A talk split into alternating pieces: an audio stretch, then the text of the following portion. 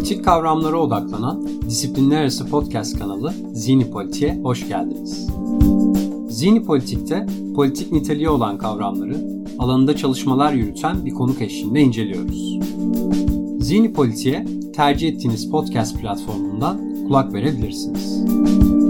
Ekoloji serisinin dördüncü bölümünden merhaba. Bu bölümde İstanbul Politikalar Merkezi Mercator 2020-21 araştırmacısı, aynı zamanda İstanbul Teknik Üniversitesi öğretim üyesi Ahmet Atıl Aşıcı'yı konuk ettim.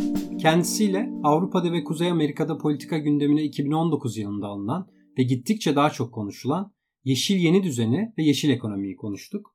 Var olan ekonomik düzenin çevre duyarlı bir yapısal dönüşümünü ifade eden yeşil yeni düzen ve yeşil ekonomi kavramları sadece iklim krizi değil, aynı zamanda bizzat gündelik hayatta etkilerini iliklerine kadar hissettiğimiz ekonomik ve sosyal krizlere de çözüm önerisi niteliğinde diyebiliriz. İPM Mercator araştırmacısı Ahmet Atıl Aşıcı'ya hayatımıza yeni giren yeşil yeni düzen ve yeşil ekonomi kavramları hakkında merak ettiklerimi sordum.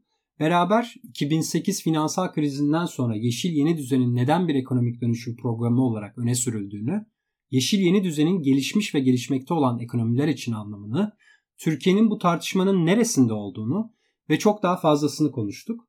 Bölümle alakalı ek bilgilere ve kaynaklara bölüm notlarından erişebilirsiniz. Zini Politik'in gelişimine katkı sunmak için sosyal medyadan bölümü paylaşabilir, bölüm içerikleriyle ilgili sorular yöneltebilir, konuk ve konu önerisi yapabilir ve kanal ile alakalı genel geri bildirimde bulunabilirsiniz keyifli dinlemeler. Şimdi e, iklim değişikliğiyle mücadelede en önemli yapısal dönüşüm alanlarından biri ekonomi olarak öne çıkıyor. Bu karbon salınımlarının azaltımı, enerji dönüşümünün gerçekleştirilmesi, yenilenebilir kaynak kullanımının artırılması ve genel olarak yani çevresel sürdürülebilirliğin sağlanması gibi belli başlı alanlar hep yeşil ekonomi dediğimiz kavrama ve var olan ekonomik düzenin kökten değişmesi gerektiğine işaret ediyor. E, bu köklü ekonomik dönüşümü konuştuğumuz noktaya nasıl geldik? Yani bu yeşil yeni düzene, e, yeşil yeni düzen diyoruz biz buna. E, işte Amerika'da, ABD'de 2019'da ve 2019'un sonunda Avrupa'da yaygın olarak konuşulmaya başlandı. Bu noktaya nasıl geldik? Evet, e, yani isminden de anlaşılacağı gibi Yeşil Yeni Düzen e, ismini tarihteki e, 1929 buhranına Amerikan hükümetinin verdiği Yeni Düzen programından alıyor adını. E, ve bununla da bağlantılı aslında. 1929 büyük buhranı e, işte önce Amerikan ekonomisini sonra tüm dünya ekonomisini yıktı geçti. 10 e, yıllarca etkisini sürdürdü e, fakat bu yeni düzen, Roosevelt hükümetinin o dönemde açıkladığı yeni düzen politikaları e, sistemi reforme etti ve e, birçok alanda, sadece ekonomi alanında değil toplumsal e, alanda da birçok reformlar gerçekleştirip kitle üretiminin, kitle tüketiminin yolunu açtı diyebilirim. Ve biz de 2020'lerde işte bu günlere bu kitle tüketiminin, kitle üretiminin sebebiyle geldik diyebilirim. Bu dünya yani İkinci Dünya Savaşı'ndan sonra kurulan bu kitle tüketimine, orta direğin yükseldiği, refahın her yıl arttığı, e, kapitalizmin altın çağı olan dönem e, 2008 küresel mali kriziyle kapandı. 2008'den beri de işte dünya her anlamda geriye sarıyor. 2008 krizini büyük buhran 2 olarak adlandıranlar oldu.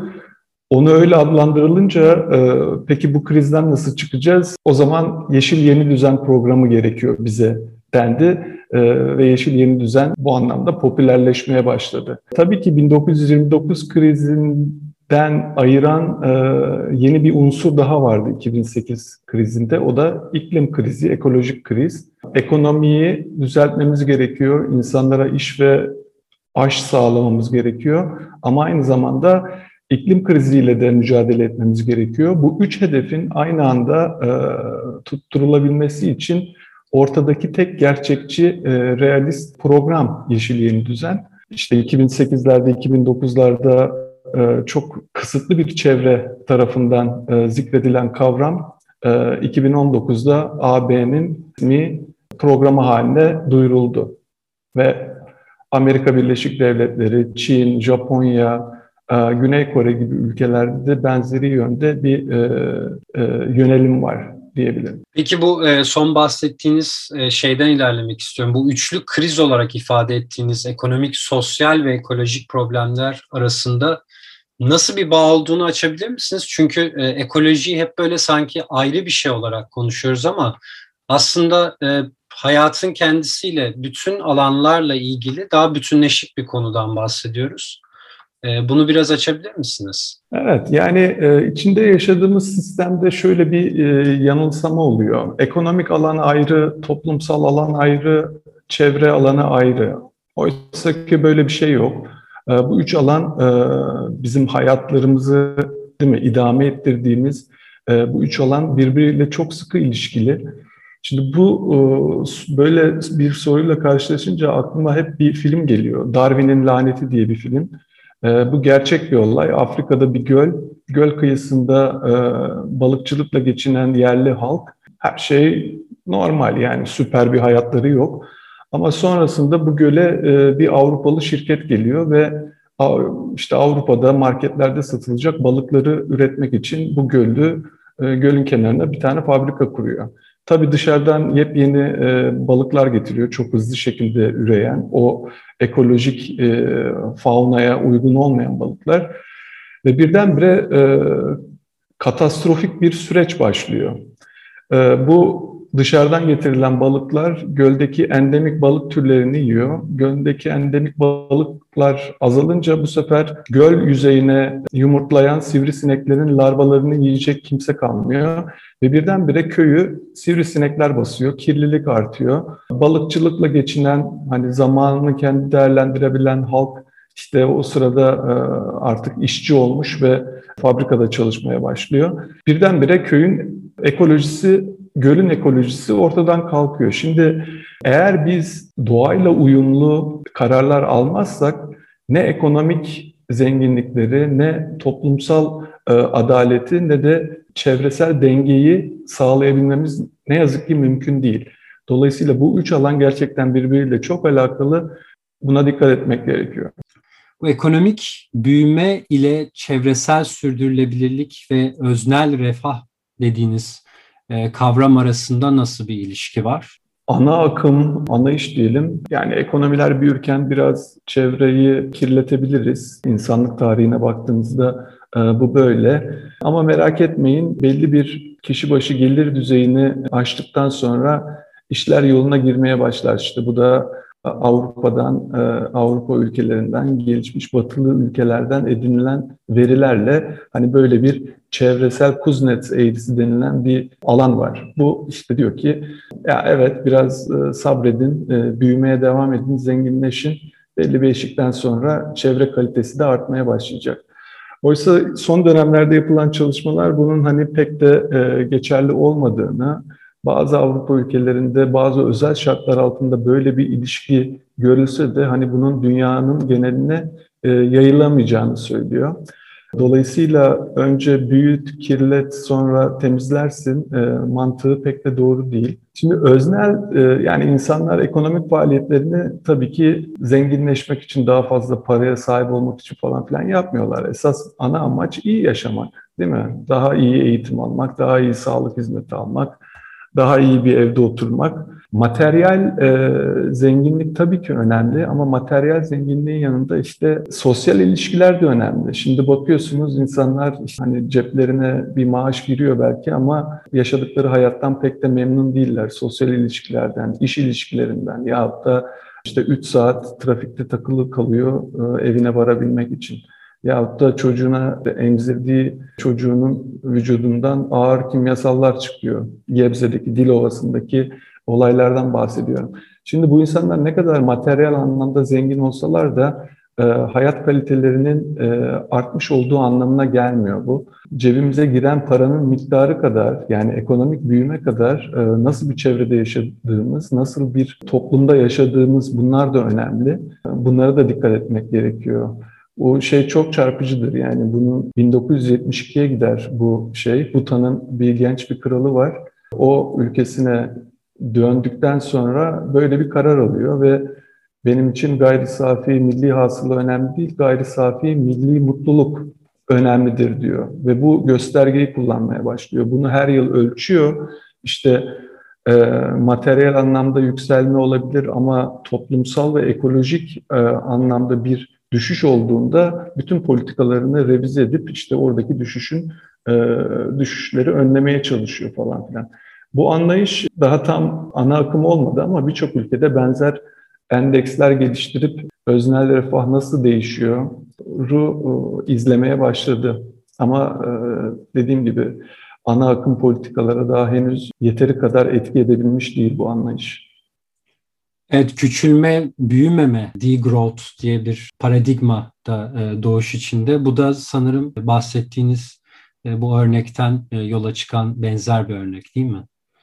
O biraz uç örnek gibi. Yani evet hep hani bir takım istatistikler var. Herkes Amerika ortalama bir Amerikalı gibi yaşasa 5 tane 6 tane dünyaya ihtiyacımız olurdu. Aslına bakarsanız herkesin de amacı işte Amerikan standartlarında yaşamak, büyük arabalara binmek, büyük evlerde yaşamak. Ee, dolayısıyla büyümek hani bu yolun sonunun karanlık olduğu açık. Ayağımızı yorganımıza göre uzatmamız gerekiyor. Ama bu her anlamda da ekonomilerin küçülmesi e, anlamına gelmiyor gibi geliyor bana. Yani bu çok zor bir iş çünkü e, büyümüş olan ekonomileri küçültmek Esas bence herhalde daha ön planda tutulması gereken amaç ekonomik büyümeyi kaynak tüketiminden ayrıştırmak. Bu decoupling denilen olay. Hani bunu bir takım göstergelerde mümkün olduğunu görüyoruz. İşte Avrupa Birliği ülkelerine bakarsanız sera gazları emisyonları düşüyor ama ekonomiler büyümeye devam ediyor. Dolayısıyla illaki yani ekonomik büyüme illaki birebir karbon salınımlarının artması anlamına gelmeyebilir. Yahut da şimdi e, yeni yeni hayatımıza giren döngüsel ekonomi e, düzenlemeleri var mesela. Döngüsel ekonominin en önemli bileşeni geri kullanım, geri dönüşüm, atıkların tekrar ekonomiye kazandırılması konusu. Bu yani sadece plastik ya da işte kağıt e, değil, her türlü tekstil ürünlerinin bile geri dönüştürülmesi. Hatta bunlar artık e, yavaş yavaş hayatımıza giriyor daha az e, su kullanan mesela bulaşık makineleri, daha az enerji kullanan bulaşık makineleri bunların hepsi bir takım hani tırnak içinde lükslerimizden vazgeçmeden e, daha az kaynak kullanarak yapabileceğimiz şeyler. Bence bu yol daha gerçekçi gibi geliyor bana. Peki e, yeşil ekonomiye ve e, yeşil yeni düzene geri dönecek olursak şu an yani 2021 e, Nisan ayı itibariyle yeşil ekonominin ve sürdürülebilir bir ekonomik düzenin e, neresindeyiz? Yani açmak gerekirse karbonsuzlaşma, enerji dönüşümü, kaynak tüketiminin azaltılması e, gibi. Türkiye olarak mı soruyorsun? Yok, gene genel olarak soruyorum aslında. Yani özellikle tabii e, hem ABD hem de e, Kuzey Avrupa, Avrupa ülkeleri e, bağlamında soruyorum. Evet, yani dünyada tabii çok farklı gelişmeler var. Hani kimi ülkelerde tam tersine bir yönelim varken sevindirici olan işte dünyada küresel üretimin yüzde seksenini yapan bu biraz önce saydığım Avrupa Birliği, Amerika, Çin, Japonya gibi ülkelerde yeşil ekonomik dönüşüme e, yönelik bir yönelim var. Bu dünya için iyi, iyi haber. En sonunda bu ülkeler çevreci bir hükümet tarafından yönetildiklerinden dolayı böyle bir yönelime girmiş değiller. Tam aksine başka çıkar yol kalmadığı için 2021 dünyasında artık siz materyal anlamda, ekonomik büyüme anlamında yol kat etmek istiyorsanız bunun toplumsal ve e, çevresel sürdürülebilirliği de önem kazanıyor. Dolayısıyla ne yapacaksanız bu üç hedefi de gözeterek yapmanız gerekiyor. E, bunlar tabii daha başlangıç aşamasında. Resmi olan program Avrupa Yeşil Düzeni 2019 Aralık'ta e, ilan edildi. Hayatın birçok alanına dönüştürmeyi e, vaat ediyor. 1 trilyon avro harcanacak bunun için önümüzdeki 7-8 yılda. Bu ciddi bir rakam.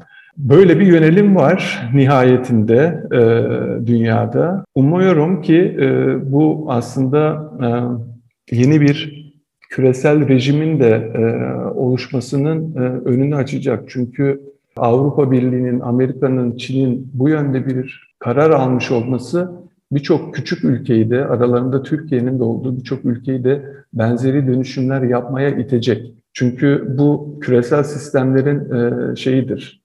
Güçlü olan oyunun kurallarını belirler. Hı hı.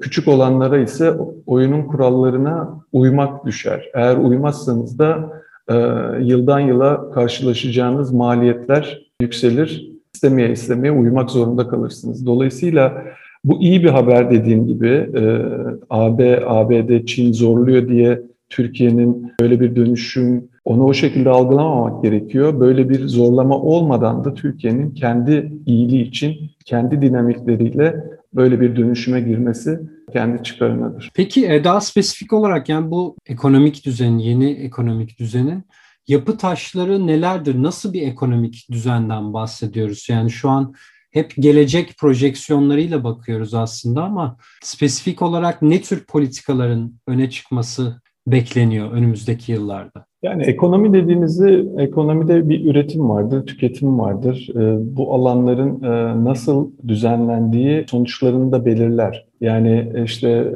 uzun yıllardır İkinci Dünya Savaşı'ndan ta 2008'lere kadar bir neoliberal e, dönemden geçti dünya. Özellikle 1980'lerde çok hızlanmış. E, bunun da temeli düzensizleştirme üzerineydi. Yani var olan çevresel, emek düzenlemelerini geriye çekip üretimin önündeki, e, sermayenin önündeki her türlü engeli kaldırırsak işte en iyi sonuca ulaşırız dendi. Bunun böyle olmadığı ortaya çıktı. Kurulan sistemin ne kadar kırılgan olduğu bu Covid-19 pandemisiyle de e, çok bariz bir şekilde görüldü. Yani düşünün işte dünyanın en gelişmiş olan ekonomilerinde insanlar takacak maske bulamadılar bir süre. Çünkü o maskeyi üreten fabrikalar çoktan Çin'e taşınmış, çoktan Türkiye'ye taşınmış. Şimdi bu büyük bir kırılganlık değil mi? Küreselleşme yani bu neoliberal anlamda küreselleşme e, dünyanın kırılganlıklarını arttırdı. Dolayısıyla bizim bandı yeniden geriye sarıp daha yerel ekonomilere, yerel lojistik ağlarına, arz zincirlerine, daha kısa arz zincirlerine olduğu bir dünyaya dönmemiz gerekiyor.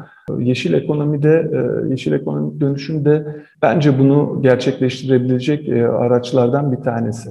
Peki e, Türkiye'ye gelecek olursak güçlüler oyunun kurallarını belirler, diğerleri de takip etmek ve uymak zorundadır dediniz. Burada nasıl bir yere oturuyor? Yani Türkiye'de yeşil yeni düzen mümkün mü? Mesela karbonsuzlaşma özelinde konuşacak olursak en çok öne çıkan başlıklardan bir tanesi Türkiye'nin herhangi spesifik bir hedefi e, ve belirlediği bir tarih yok mesela. İklim politikaları ve doğal kaynak sömürüsüne dayanan mevcut ekonomik yatırımları düşündüğümüzde ve diğer ülkelerle özellikle Batı ülkeleriyle karşılaştırdığımızda Türkiye nereye denk düşüyor diye sorabilirim. Evet, Türkiye e, çok vakit kaybetti. Yani dünya bütün bu konuları, e, dünyanın birçok ülkesi 2005'te Kyoto protokolü zamanlarından beri değil mi? E, ekonomik yapıların karbonsuzlaşması, e, karbon salınımlarının azaltılması yönünde iyi kötü bir şeyler başarabildiler. Özellikle Avrupa Birliği'nde işte kurulan emisyon ticaret sistemi sayesinde emisyonlar hızlı bir şekilde düşürülebildi. Sadece e, imalat sanayinde değil yani emisyon ticaret sistemi dediğiniz işte ağır sanayi tesislerini sadece düzenliyor. Onların karbon salınımlarını. Ama aynı zamanda ulaştırma stratejisi de e, karbonsuzlaştırma üzerineydi. Binalardaki bina standartlarını güncellediler. O binalar artık çok daha enerji etkin bir şekilde daha az karbon salınımı yapan şekilde yapılıyor. Dolayısıyla bunlar zaman alıyor. E, bu dönüşümler maliyetli, tabii bir takım maliyet, e, maliyetleri arttırıyor. E, ama zaman içerisinde, süreç içerisinde olası etkileri azaltılabilen şeyler. Şimdi Türkiye'ye baktığınızda tüm bu tartışmaların neresinde? Hiçbir yerinde yok ne yazık ki. Yani 2005 yılından beri dünyada birçok ülke e, önemli e, yollar almışken Türkiye yerinde sayıyor. Hatta daha da geriye gidiyor diyebiliriz. Ama şimdi yumurta kapıya dayandı. 2019'da e, Avrupa böyle bir e, Avrupa Yeşil Düzenini açıkladı ve bunun içerisinde iki tane araç var. Biri sınırda karbon uyarlaması, iki döngüsel ekonomi düzenlemeleri. E, Avrupa Birliği elindeki ticaret sopasıyla artık bizim gibi ülkeleri de bir anlamda daha aktif iklim politikası yapmaya itiyor. E, bu Türkiye ekonomisinin dönüşmesi gerekiyor bu konuda. Eğer dönüşmezse sınırda e, ihraç ettiği her ürünün içerdiği sera gazları için işte 40 avro, 45 avro ton başına e, para ödemek zorunda. Bunun Türkiye ekonomisinde yıllık maliyetini biz geçtiğimiz aylarda yayınlanan TÜSİAD raporunda hesap etmiştik. 1.1 milyarla 1.8 milyar avro arasında bir e, maliyeti var. Sadece sınırda karbon uyarlamasının Türkiye ihracatına. Bu büyük bir rakam. Yani kimi sektörlerde e, gölge vergi oranı olarak e, hesap ederseniz %20'lere varan bir oran var. Şimdi ihracatçı eskiden 100 avroluk bir ürün ihraç ettiğinde 2019 öncesinde 100 avro kazanıyordu. Ama 2023 itibariyle işte bu 80 avroya düşecek. 100 avroluk ihracatından ancak 80'ini e, ülkeye getirebilecek. Geri kalan 20 sera gazları üret yani e, ihracatının içindeki sera gazlarının karşılığı olarak o 20 avroyu da diyorum ETS sistemine ödemek zorunda kalacak. Bu bir takım sektörlerde ihracatın fiilen e, durması demek. Bunun çok büyük maliyetleri var. Yani Avrupa Birliği bizim en büyük ticaret partnerlerimizden bir tanesi ve içeride Türkiye'de işte yaklaşık bir buçuk milyon kişiye istihdam sağlıyor bu ihracat. Çünkü fabrikalar ihracat için çalışıyor, insanları istihdam ediyor.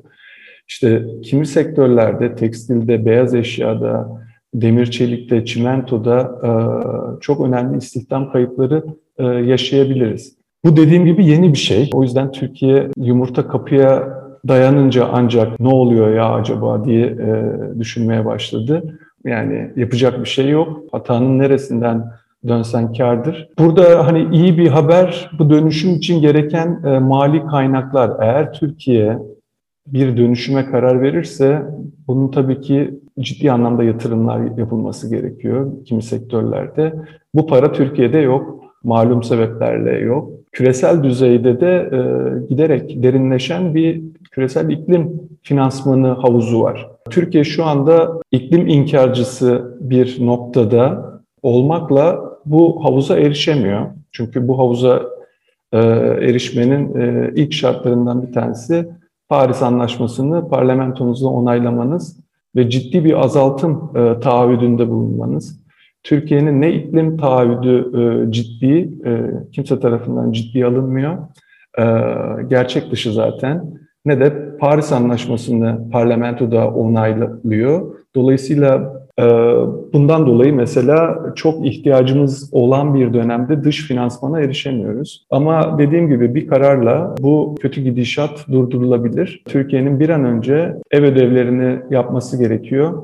Bu küresel e, iklim rejimine uyumun ilk adımı olarak da Paris Anlaşması'nı parlamentosunda onaylaması gerekiyor. Peki, e, güzel mesajlar verdiniz. Tabii bir de bu bahsettiğiniz üçlü krizi de aslında tetikleyen e, ve hatta arttığı bir noktaya doğru gidiyor o zaman Türkiye'de bu e, yeşil düzen tartışmaları, e, karbonsuzlaşma. E, çünkü ihracat zincirini aksatma e, tehlikesiyle karşı karşıya. Yani anladığım kadarıyla bir şekilde Türkiye buna istekli olmasa dahi, inkarcı politikalara devam etse dahi bir noktada e, geçmek durumunda kalacak gibi duruyor. Yani umarım hani bunu bir takım şeylerin, dış dinamiklerin zoruyla değil de kendi iç dinamiklerimizle gerçekten bunun daha iyi bir fikir olduğunu düşünerek e, yaparız. Çünkü bu mevcut yapının yani şu anda Türkiye'deki mevcut ekonomik yapı ne e, insanlara yeteri kadar gelir sağlayabiliyor ne iş sağlayabiliyor. İşte haberlerden okuyoruz insanlar iş yok, geçim yok diye e, türlü türlü yollarla yurt dışına e, kaçmaya çalışıyorlar. Bu kötü bir e, tablo. E, mevcut pozisyonda ısrar etmek elimizdekileri bile tutabilmemizi mümkün olmayacak. Ekonomi daralıyor. Ekonomi daraldıkça da işte doğaya karşı saldırıların arttığını görüyoruz mesela. Olmayacak yerlere e, mermer ocakları e, açılmaya başlanıyor. Oysa ki o parayı oraya yatıracak olan insanlar düzgün işleyen bir ekonomik yapı altında belki e, farklı farklı yatırımlar yapmak isteyebilirlerdi. Ama şimdi öyle bir ortam kalmadı Türkiye'de. O ortam e, boğuldu. E, dolayısıyla bir yatırım ikliminin bozulmasından dolayı işte elinde parası olan adamını bulan oradan bir maden sahası kapatayım.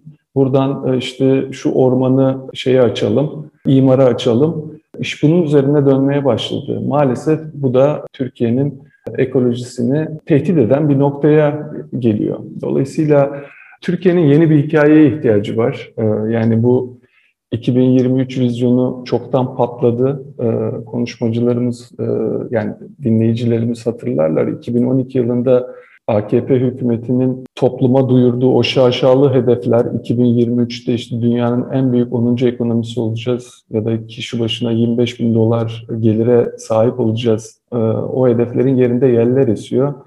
Bırakın o hedeflere yaklaşmayı 2012'nin bile e, gerisine gitti ülke her türlü göstergede kişi başına düşen gelir 2012'de 11 bin dolar civarında şimdi işte 8 bine gerilemiş vaziyette. O dönemde mutluluk insanlara sormuşlar ne kadar mutlusunuz? %62'si mutluyum diyor. Şimdi %52'ye düşmüş vaziyette. Enflasyon almış başını gitmiş. Genç işsizlik almış başını gitmiş. Dolayısıyla bu yolun sonu karanlık. Ee, buradan bir an önce dönmek gerekiyor. Peki e, son olarak da e, şey sorayım bunu diğer konuklarıma da sormuştum. Benzer mesajlar oluyor ama yine de ben vurgulamak için tabii sormaya devam ediyorum aynı soruyu. Bu yeşil yeni düzen için yani ekolojik dönüşüm ve ekonomik dönüşüm için bireyler olarak ne gibi hayat tarzı değişikliklerine gitmemiz gerekiyor ya da hayat tarzı değişikliklerimiz yeterli olmasa dahi ne yapmalı? Bireyler daha çok baskı, karar vericilere baskı yolunu mu tercih etmeli?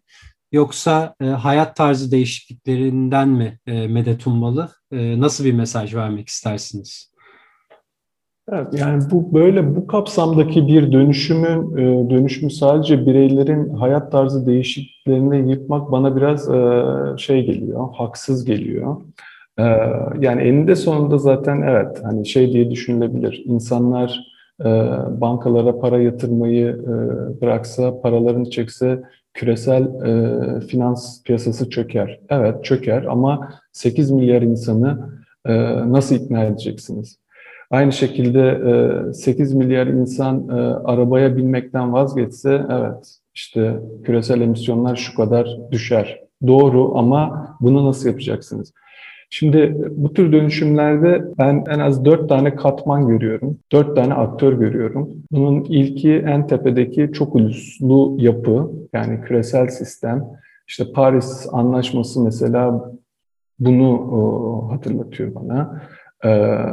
Burada alınacak bir takım kararlar var. Burada dünya liderlerinin bir masa etrafında toplanıp bu işin ciddiyetini anlayıp Greta'nın çağrısı gibi değil mi? Ee, bir takım dünyanın geleceği için e, bir takım kararları almaları gerekiyor. Bir alt kademeye indiğinizde ulusal hükümetler var. Ulusal hükümetlerin de e, yapması gereken işler var. İşte düzenlemeler, değil mi? E, yerli bir emisyon ticaret sistemi kurmak gibi sıfır atığı daha ciddi düzenlemelerle hayata geçirmek gibi ya da Türkiye'de mesela plastik atık ithalatını engellemek gibi Türkiye'de gemi sökümünü yasaklamak gibi bunlar hükümetin yapabileceği şeyler, e, yapması gereken şeyler. Bir alt kademede de yerel hükümetler, yerel e, belediyeler var diyelim, yerel yönetimler var. Yerel yönetimler de işte e, dayanışma ağları kurarak, gıda kooperatifleri üzerinden böyle bir dönüşüme destek sağlayabilirler. En sonunda da işte bireylere geliyoruz. Yani bireyler olarak zaten işte enerji etkin e, ürünler seçmeye dikkat ediyoruz. Türkiye'de enerji çok pahalı. E, çevresel bilinçli olmasa bile e, cüzdanımızı düşündüğümüzden dolayı mesela hani böyle bir takım tarz değişikliklerine gidebiliyoruz. Ya hatta işte e, poşet 25 kuruş diye e, az poşetle e, alışverişi tamamlamaya alıştık mesela. Bu gibi e, yani sadece bir aktörün e, altından kalkabileceği bir iş değil e, ortak bir ajanda etrafında bu dört aktörün de e, ortak katkılarıyla başarılabilecek bir dönüşüm. Peki. E, katıldığınız ve katkılarınız için çok teşekkür ederim. Çok keyifli ve öğretici bir sohbet oldu. Çok sağ olun. Ben teşekkür ederim.